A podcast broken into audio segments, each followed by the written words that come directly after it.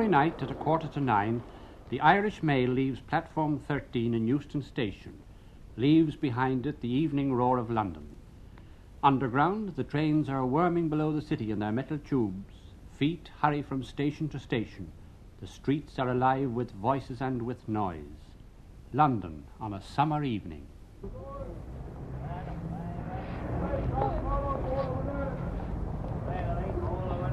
Lights follow for the winners. Thank you, sir. Lights on, follow. Lights on, follow. All the winners, cricket scores. Lights on, follow. Taxi. The Irish Mail, please. Uh, 845, Euston. Fine, that's right. Thank you.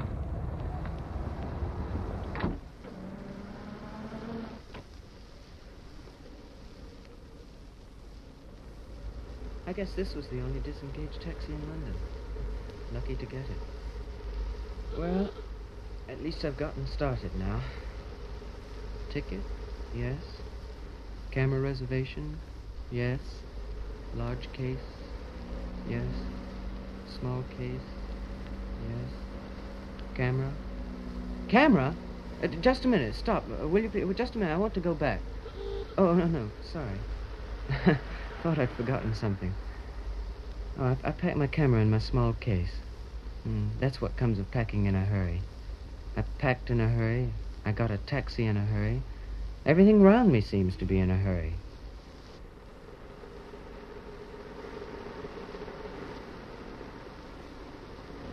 I suppose every city has its own special kind of noise. But that's all it adds up to in the end. Just noise. I'm glad to be getting away from it. When I reach Ireland, I'm going to get myself somewhere and do nothing. Absolutely nothing.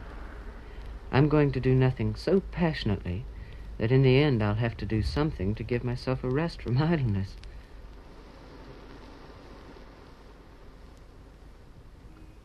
Apparently, he got ready to travel in a hurry, like many of us.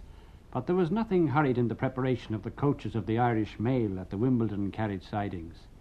Slowly moving along the tracks, each coach was sprayed with a weak acid solution to loosen the grime, and ten minutes later they were being drawn through the flails.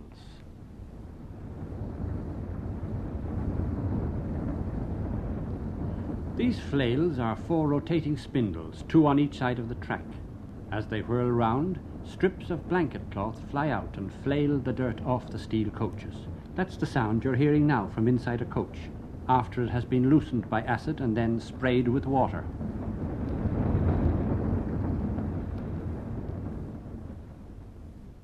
Various nationalities are employed in various capacities on the railway, and there's no mistaking this one. Train on number three road to the 320 mark. Okay. Okay, so stand clear north end number three road. Train about to be moved. Stand clear north end number three road. The coaches are being slowly towed through the Willesden sheds by electric mules, and at each stage something happens in the preparation of the train for its night run. Compartments are cleared out and vacuum cleaned, fresh linen for the sleeping cars, fresh soap and towels, and fresh water in the tanks. And already alterations are being made in the make-up of this train, as you will hear in the Euston signal cabin, where a message comes through about putting on a fish-carrying coach. Everything got on number 13 to attach to the Irish Mail. A small banking engine will bring the train down to Euston and keep it warm until the main steam comes on from the locomotive itself.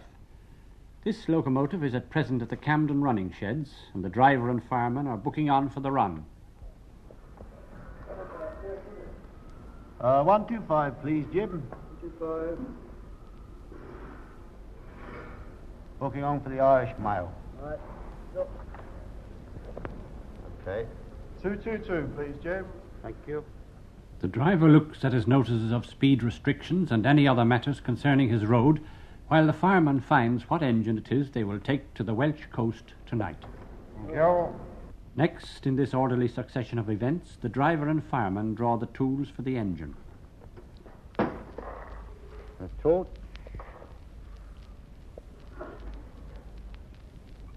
Uh, shovel. Each separate item is issued and checked as it goes to the engine crew. And now 6127 moves out of the shed and is reported to Euston signal cabin.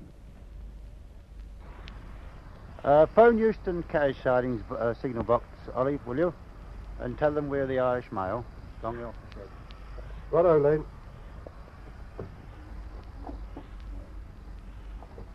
Hello, Bobby. Hello, carriage sidings. Engine of the Irish Mail, just passing you, right? Thank you. Fred, engine of the Irish Mail coming down.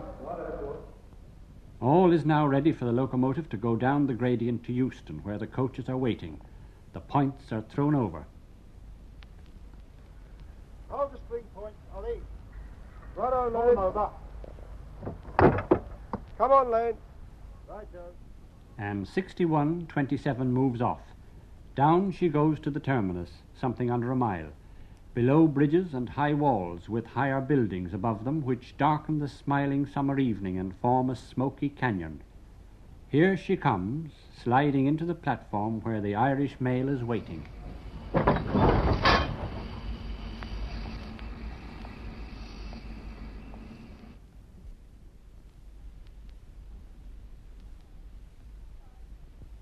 Train for Holyhead.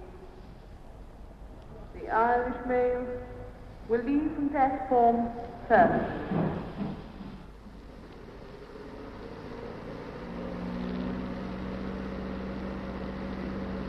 Euston.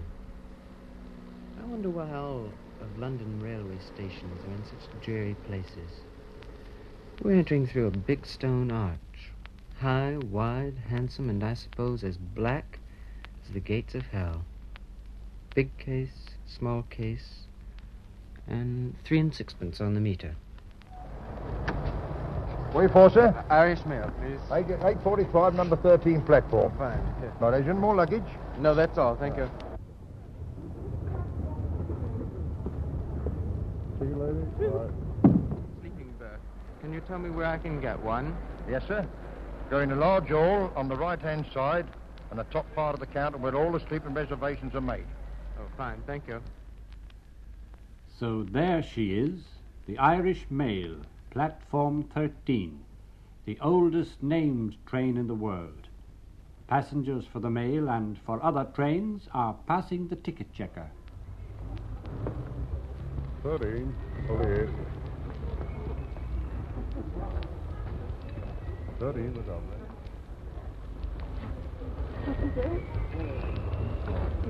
Thirteen, Dublin. The Irish Mail no longer carries the letters for Ireland, but she does, in addition to other things, carry great bundles of papers and magazines, which are now being loaded. O'Connell Street, Limerick.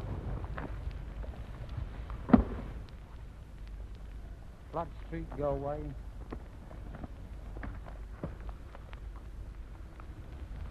Bowling Street, Cork. Broad Street, Waterford. First class sleeper, please, for Dublin. Oh, yes. Book you as far as Holyhead on the train, sir. Oh, that, that's fine. What name is it, please? Oh, Pointer, please. And the address? Uh, Sumner Place, Southwest 7. Thank you. I've already gotten my berth on the boat and just decided to have a sleeper. So Oh, yes, that's good. Uh, that will be 27 shillings, please. 27 shillings. Um, what time does the train leave from Euston tonight, then? 8.45 tonight. 45, and the time that it arrives in Holyhead? 2.25. And the boat sails 3.25. Oh, that's fine, thank you. Thank you. That will be car one. platform is very crowded with holidaymakers and with other people as well. Railway officials say that when the Irish mail is going out, it often looks as though she couldn't possibly hold everyone on the platform. But a lot of the people are seeing friends off and sending messages home to Ireland.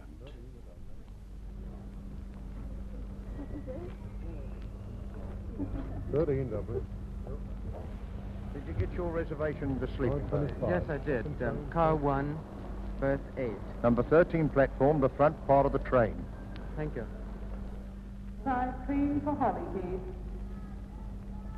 The Irish mail will leave from platform first. Dublin, number 13. Good evening, sir. Uh, good evening. Can I uh, take the name, please? Yes, certainly. Pointer. Right, sir. Can I take the, the ticket now, the sleeping car ticket? Yes, here it is. Thank you very much. And the train, the, the traveling ticket? Yes, here it is. Thank you very much. Well, what time would you like a call? Um, well, you know that bridge that we go over, that, um...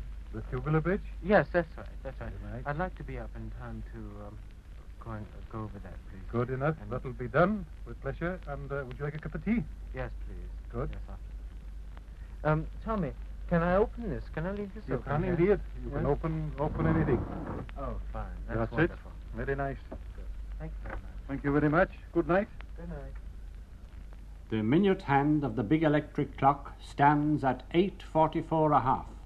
The last seconds are ticking away.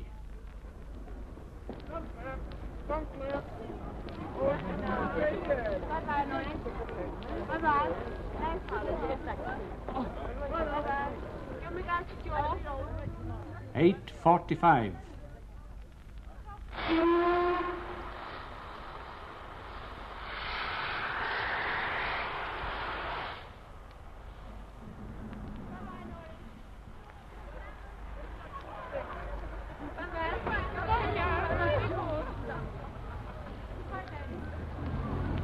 You said that you camera.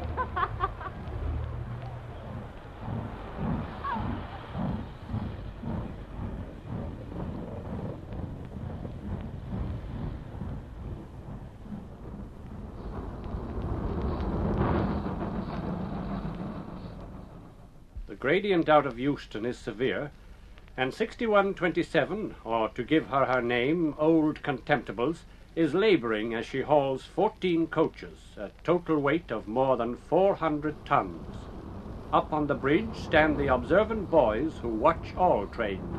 6127, converted Royal Scot, the Irish Mail. This gradient will soon ease, and the attendants have already started their night's work looking after the passengers. What have you got? Tea, coffee, or drinks, or tea, uh, cake, sandwiches, biscuits, or sausage, hot sausage rolls if you'd like that. Uh, I'll have uh, a scotch and soda. Right, you are, sir. I'll bring that along to you immediately. 250 miles to Holyhead, and the passengers are settling down as the city slips away past the windows and the country appears in the serene evening light. Well, that looks like the end of London for the time being. The houses are thinned out, and the stations are getting less and less frequent. Lying here in the sleeper and watching the country go by is like looking at a travelogue with a commentary of my own thoughts. I like these trains. I like the way they're broken up into compartments and sleepers like this. Over here, I guess it's a change to travel with yourself, if you can. You haven't got to make conversation out of politeness, and you haven't got to overhear it either. If I'm going on a vacation to get away from the noise and the crowds over there, then right here's where I relax. Going to Ireland in bed, and I suppose I should be looking out for historical places. Well, they can keep. And anyhow, it'll be dark fairly soon, as dark as it gets at this time of year. Small fields, children waving, rooks maneuvering in the air over a church in the trees. I'll be asleep soon if I keep on looking out. And after all, that's what I'm here for. He said he'd call me when we got to that place where the bridge is. I mustn't miss that. He said he would. He said the place was called. The place where the bridge is. That must be someplace in Wales. Let's see. He said he'd call me a. He said he'd bring me a cup of tea. and call-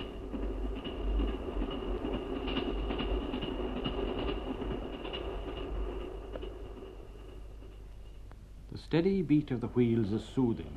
In many of the compartments, the lights will soon be dimmed or turned off completely.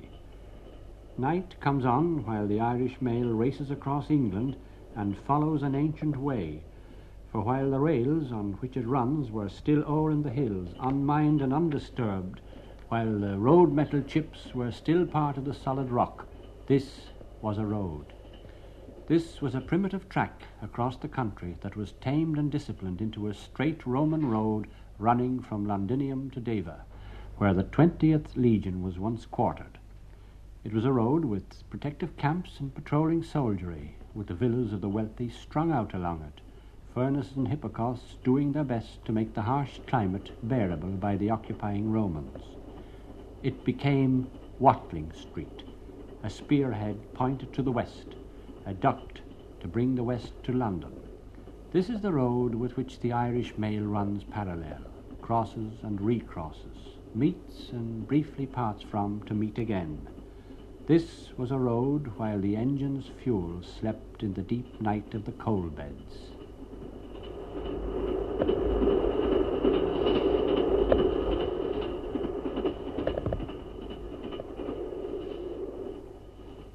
Two hundred and fifty-two miles to Holyhead, and we've passed King's Langley, where lay, until the sixteenth century, the body of Piers Gaveston, favourite of Edward II, and lamented by him in the Marlowe play. By earth, the common mother of us all, by heaven and all the moving orbs thereof, by this right hand, and by my father's sword, and all the honours longing to my crown, I will have heads and lives for him as many as I have manors, castles, towns, and towers. Treacherous Warwick, traitorous Mortimer, if I be England's king, in lakes of gore, your headless trunks, your bodies will I trail, that you may drink your fill and quaff in blood, and stain my royal standard with the same, so that my bloody colours may suggest remembrance of revenge immortally on your accursed traitorous progeny, your villains that have slain my Gaveston.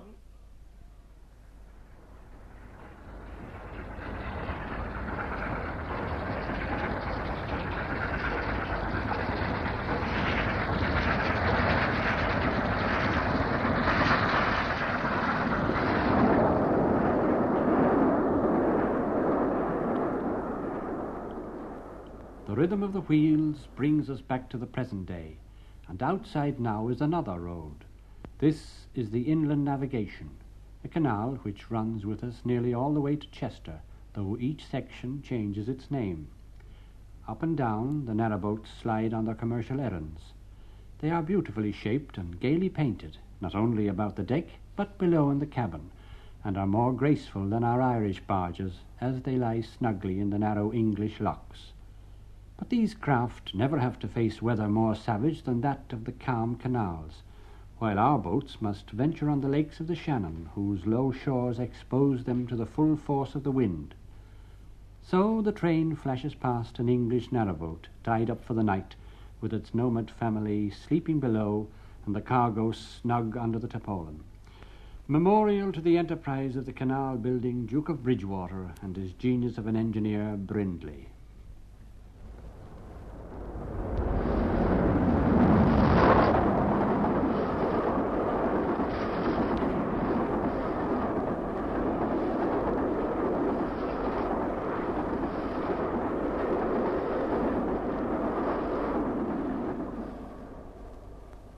Against the last of the light, we can see steel lattice masts topped by warning red beacons.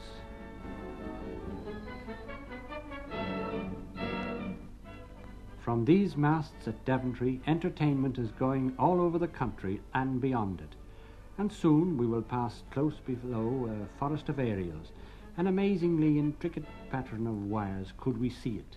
But these masts are not concerned with entertainment, they are busy with the commercial traffic of the world, for this is Rugby Radio, handling messages from ships, telephone conversations, news of births and marriages, life and death, and a fluctuation on the Brazilian coffee exchange.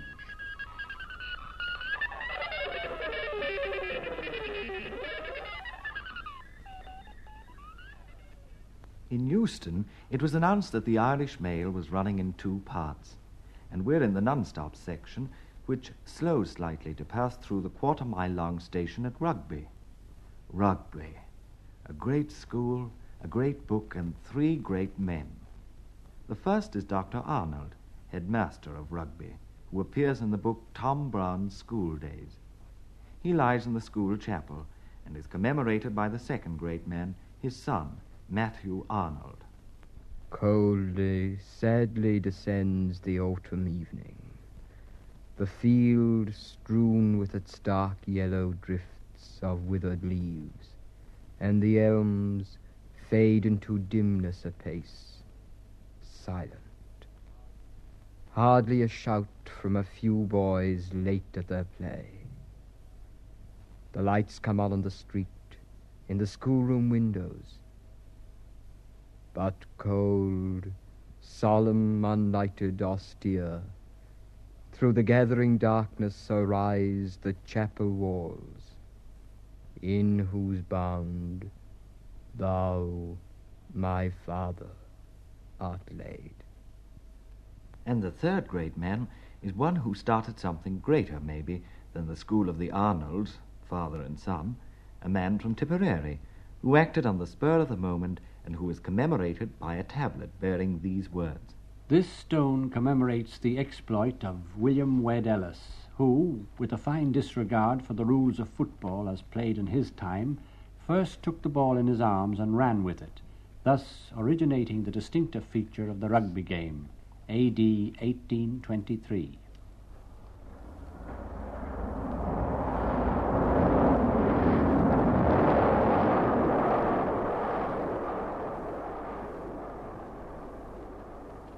Nuneaton, Lichfield, Rugeley, the sound of the road, the echo of the passing train, and the signals all tell the driver where the Irish mail is.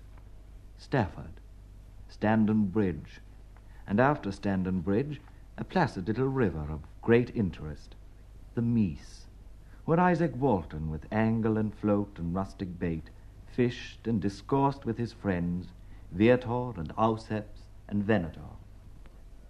Oh, sir, doubt not but that angling is an art. Is it not an art to deceive a trout with an artful fly? A trout that is more sharp-sighted than any hawks you have named, and more watchful and timorous than your high-mettled Merlin is bold. And yet I do not doubt to catch a brace or two tomorrow for a friend's breakfast. Doubt not, therefore, sir, but that angling is an art, and an art worth learning. The question is rather whether you are capable of learning it. For angling is somewhat like poetry. Men are to be born so, I mean with inclination to it, though both may be heightened by discourses and practices. But he that hopes to be a good angler must not only bring an inquiring, searching observant, but he must also bring a large measure of hope and patience, and a love and propensity to the art itself. But having once got it and pondered it, then doubt not but that angling will prove to be so pleasant that it will prove to have, like poetry, a relish to itself.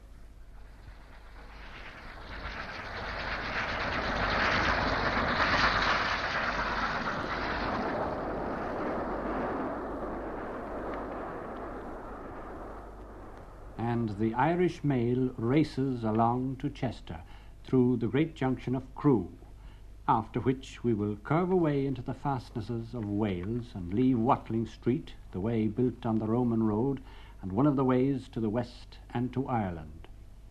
Shakespeare knew that road, and Essex spurring back from Ireland to cast himself on the mercy of his royal mistress and to receive his death warrant, and Dr. Johnson travelling from Lichfield to London, and Dean Swift returning to Dublin from Anne's Court, sick at heart. All English history is in that road, and much of Irish history too. And Irish history has been written on the iron road we travel. Momentous words have been spoken to the rhythm of the wheels. Millions of letters have been carried along it. The simple letters about next to nothing, and letters of the highest importance. Letters menacing lives. Letters dictating a new turn in Ireland's story. Letters from the Lord Lieutenant and for Dublin Castle. Letters on post office business for Mr. Trollope. Letters from absentee landlords demanding more money from their estates. Letters from Mr. and Mrs. S. C. Hall cautiously and hopefully ordering clean beds in hotels in the remote parts into which their Irish researchers were going to lead them. Letters from the wars, all flying westwards in the Irish mail. And the passengers, the people who have looked out over the racing landscape and allow the rhythm of the road to beat into their thoughts and to form idiot accompaniments to endlessly repeated phrases, the people who roamed about the corridors, men from London with warrants in their pockets, football teams, defeated or jubilant, members of the Irish party exulting after a long session of the House of Commons or worried over some new development, Parnell hurrying home for his final desperate campaign, hunted men and film directors, tourists and concert artists, entire theatrical companies travelling in the Irish mail, watercolorists innocently set on Connemara, sportsmen with setters in the van, children coming home for the holidays, and Mr. Marwood, the executioner. These have hurtled through the roaring cuttings, have flashed under the bridges. These have rubbed the steam off windows and peered out at a frosty night in an iron land. The train has rung with choruses from Euston to Holyhead. The hearts of pilgrims have sung with prayer. Success or failure has waited at the end of the journey, ruin and reward. Murder mysteries, breviaries, biographies, and histories have been read to the rhythm of the road. The financial pages have been set aside in despair. Letters have been dictated, and dreams have visited those who slept as the Irish mail travelled to the west coast.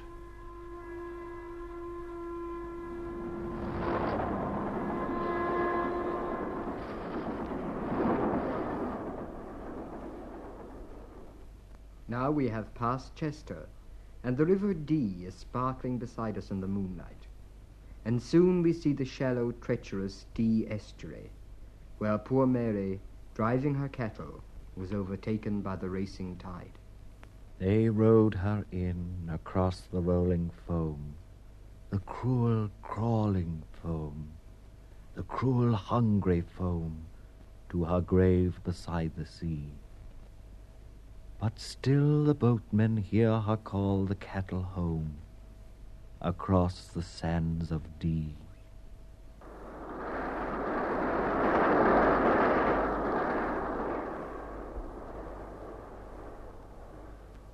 Chester and the Dee were once the ports for Ireland, ports of long waiting as well as ports of sailing, for the wind was often contrary. Here in 1741 waited a musician. He was going to present his greatest work at a subscription concert for the support of Mercer's Hospital in Dublin, then an institution for the relief of ailing debtors. And the musician, George Frederick Handel, had himself been a debtor. Here, with some of his London soloists, he waited for the weather to change and gathered a small local chorus to try the sound of the work which he completed in Chester.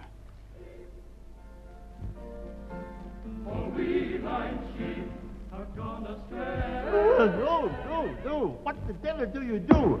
Yes, you're all acting like sheep because you will not follow my beat. It is so. Please, you tenor gentlemen, come back to the sheep field, please. Uh, we're not accustomed to it yet, Dr. Handel. Music's strange to us. Aye, it is not us who'll sing it in Dublin. Nor I neither, but I dare swear the sea will swallow us all. now, come, once again. Remember the words you are singing. The music is for them. Three, four. On we like sheep.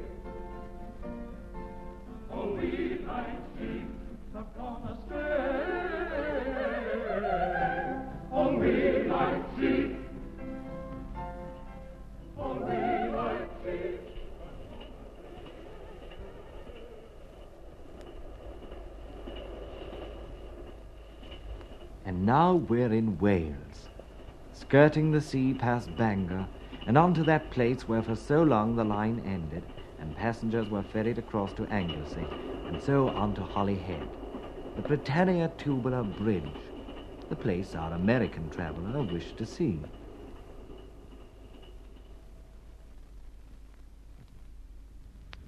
That porter's called me all right in time for the bridge. And they must have quite a bit to remember, those Pullman attendants.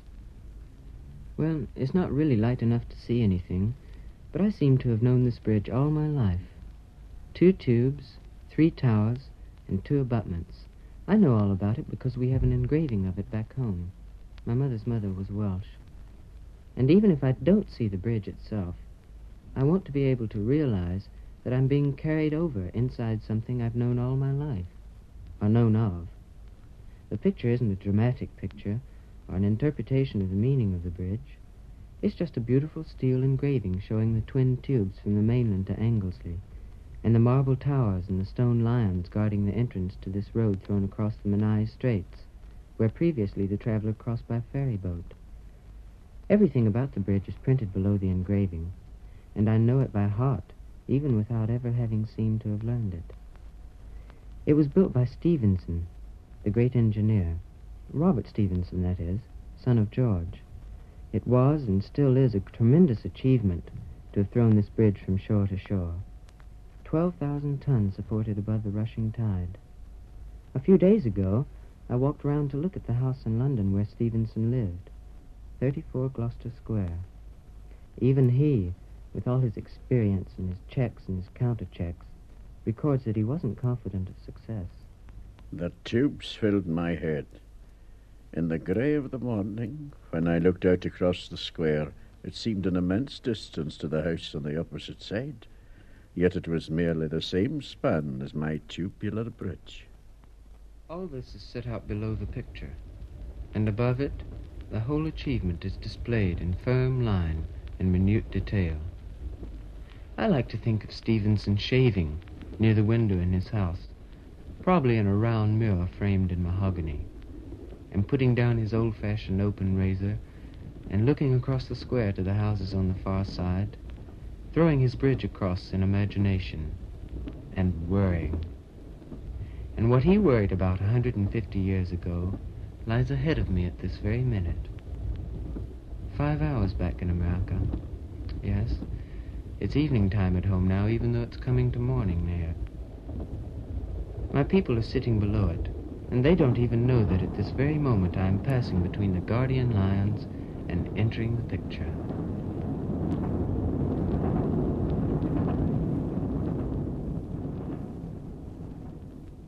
At Holyhead, the lights of the mail boats are reflected in the quiet water of the dark harbour. The early passengers are on board and asleep hours ago. The crew is moving about the familiar routine, and porters are gathering on the platform. Next train to arrive on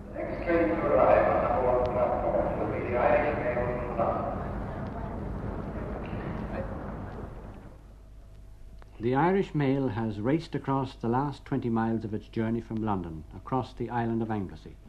The driver moves his regulator back, passengers are up and stirring about, and she slips into the platform. 255 and a half miles.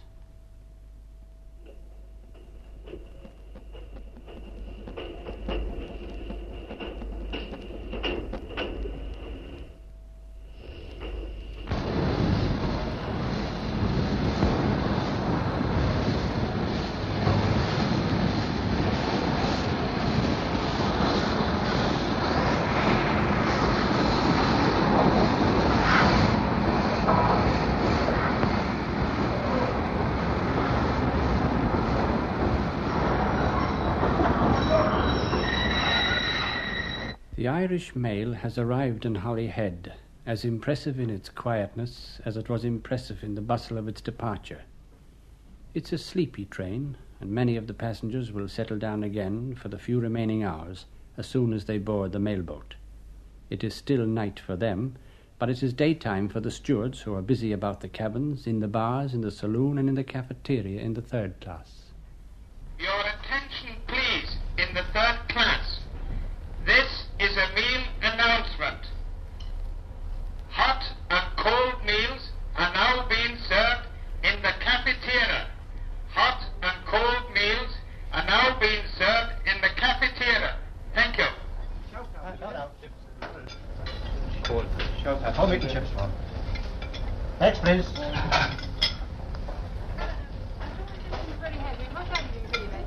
There's uh, homage, fish. A small meal is often welcome at this hour of the morning, and since the rolls of bread and war, this habit of eating out of the usual hours as well as at them has become a feature of English life. More than 400 meals have been served in a single voyage in the cafeteria alone, each passenger taking a tray and joining the line passing the long service counter. One tea.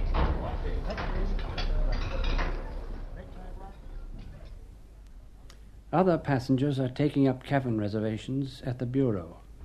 Good evening. Good morning, sir. Sorry. Ticket, Mr. Pointer. Oh, yes, here it is. Thank you. Uh, C24. C24. On this deck to the left. C24, steward, please. Thank The you. baggage room is over there, Mr. Pointer. Thank you. Good morning. Um, C24, please. Oh, thank you, sir.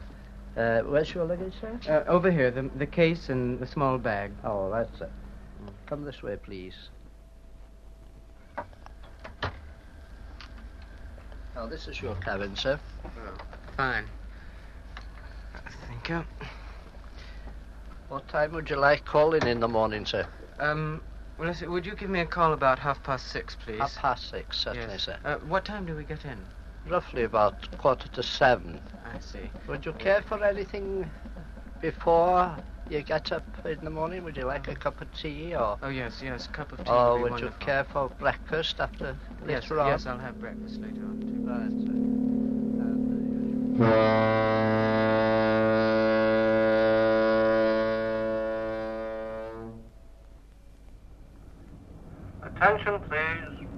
Attention, please. All persons on board not travelling, please go ashore at once, as the gangways are about to be hauled out. All persons on board not travelling. The mail boat leaves Holyhead Harbour stern first, as the expanse of water narrows so much at the railway station end where the vessels berth that it is not possible to swing the ship there.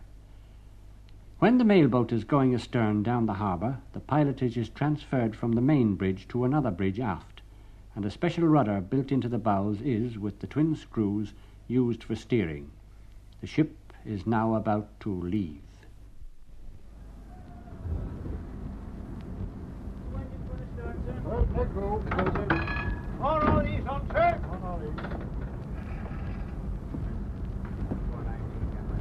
Hard to starboard. Yes, sir. Helm orders are now being given, and you will hear a voice directing the stabilizers to be put out. Huge underwater fins that minimize rolling in these vessels.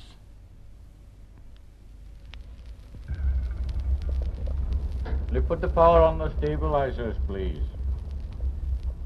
Thank you. Going down the harbour is a tricky business, especially at low water, and the depth is constantly reported to the bridge.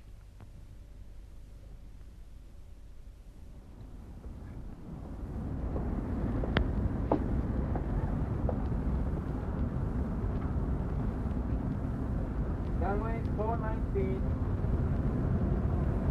Draft 39, 14 10. All clear out, sir. All clear out. When the mail boat reaches a position in which she can swing round and go ahead, you will hear the command pin down, and this means that the bow rudder is to be locked in place. This is followed by change bridges, since the vessel is now going ahead in the normal way and the after bridge is no longer used. Down pin.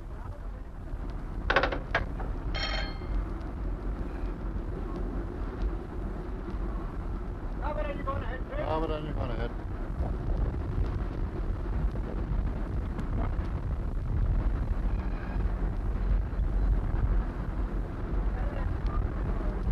Pin down, okay. Change bridges.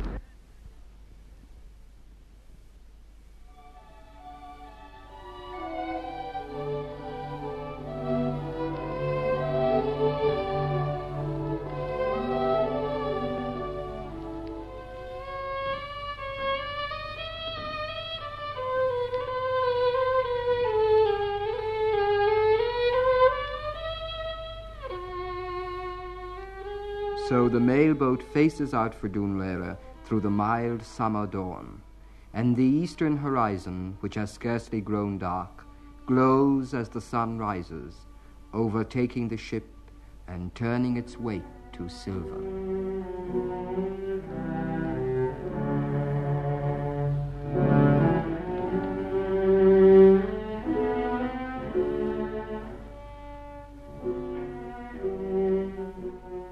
So that's Ireland. Something I've known about all my life, and yet without ever confirming that it existed. Something like the North Pole or the force of gravity. And there it is now. Something to take the sleep out of my eyes, and yet there's no great impact about it. It's just come up out of the sea, smiling and and innocent. It's not what I expected, and yet, what did I expect? That must be the Bay of Naples view that people talk about. It's like it, too, with the suggestion of villas and gardens. I suppose I thought everything would be green, but it's gray and yet it's colored, like a pigeon's breast and it still seems withdrawn in the remains of night. There's a little haze over everything. It's going to be hot today. The only definite outline is the curve of the hills and the strong stone arms of the harbor reaching out.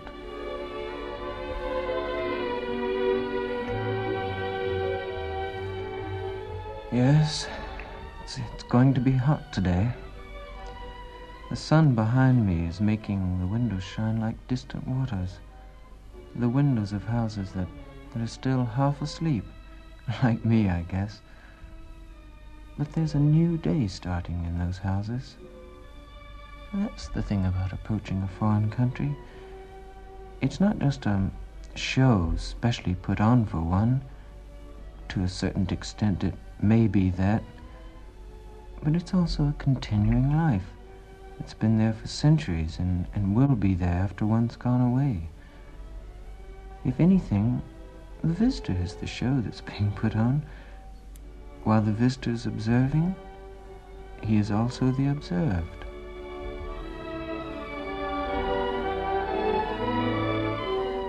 Little yachts, big ones too. The harbor's full of yachts. The sun shining on their varnish and and some of them rock on the green water at their moorings as we pass.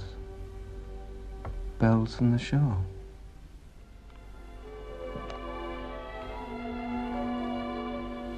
Well, in a few moments now, I suppose there'll be the formalities that one meets in any port.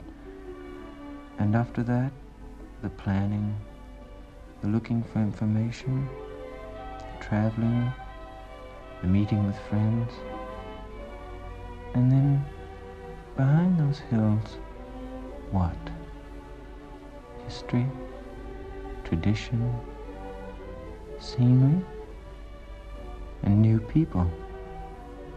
But every country has that. What's so special about Ireland? What's the special thing? What is Ireland?